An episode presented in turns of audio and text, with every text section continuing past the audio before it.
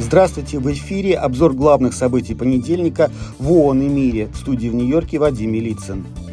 Пауза в боевых действиях между Израилем и Хамас позволила жителям северной части сектора Газы получить первую за несколько недель передышку. Гуманитарные агентства смогли увеличить объемы помощи.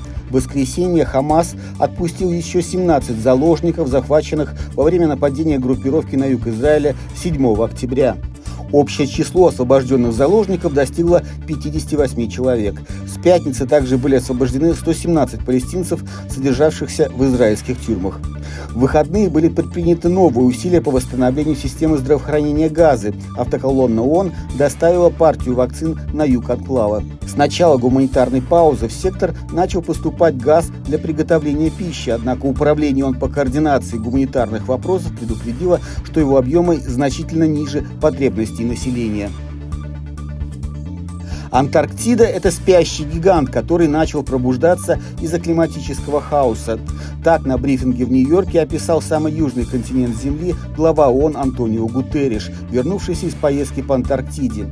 Ледники Антарктиды и Гренландии тают в три с лишним раза быстрее, чем в начале 90-х годов, напомнил генеральный секретарь. Новые данные показывают, что в сентябре этого года площадь антарктического морского льда была на полтора миллиона квадратных километров меньше, чем в среднем для этого времени года. На конференции «Он по климату», которая откроется на этой неделе, мировые лидеры должны разорвать порочный круг, продолжил глава ООН. Решение, по его словам, хорошо известно. Необходимо ограничить рост глобальной температуры полутора градусами Цельсия, защитить людей от климатического хаоса и положить конец эпохи ископаемого топлива. Всемирная организация здравоохранения ВОЗ и ее партнеры призывают участников конференции по климату интегрировать проблемы здравоохранения в меры борьбы с изменением климата. В этом году рекордное количество министров здравоохранения примут участие в глобальном саммите, где пройдет первый в истории День здоровья. Он призван привлечь внимание к взаимосвязи между климатом и здоровьем населения и включить тему здравоохранения в повестку дня в области изменения климата.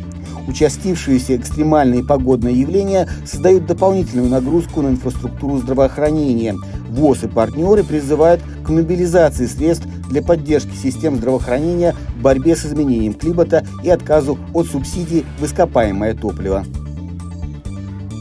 Запуски ракет Северной Кореи представляют угрозу для гражданской авиации и морского сообщения.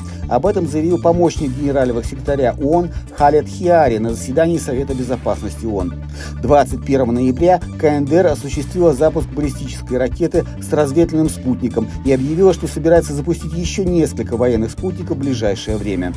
27 сентября в КНДР была принята поправка к Конституции, закрепившая политику страны в отношении ядерных разработок.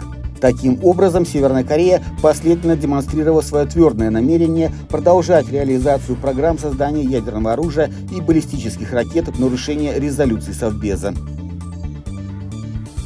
Комиссия «Кодекс Алиментариус» отметила в понедельник свое 60-летие в штаб-квартире продовольственной и сельскохозяйственной организации ООН ФАО. Кодекс Алиментариус или Продовольственный кодекс представляет собой свод стандартов, норм и правил по безопасности и качеству пищевых продуктов. Разработанный в 1963 году ФАО и Всемирной организацией здравоохранения ВОЗ, кодекс постоянно обновляется. Изначально в комиссию входили всего 30 стран, но в настоящее время в ней представлены уже 189 государств. По данным ФАО, 1 миллион 600 тысяч человек ежедневно заболевают в результате употребления небезопасных продуктов питания. Рекомендации кодекса являются добровольными для государств-членов, но они обеспечивают базу для национальных законов, которые помогают защитить потребителей от некачественной пищевой продукции. Это был краткий обзор главных событий дня. Всего вам самого доброго.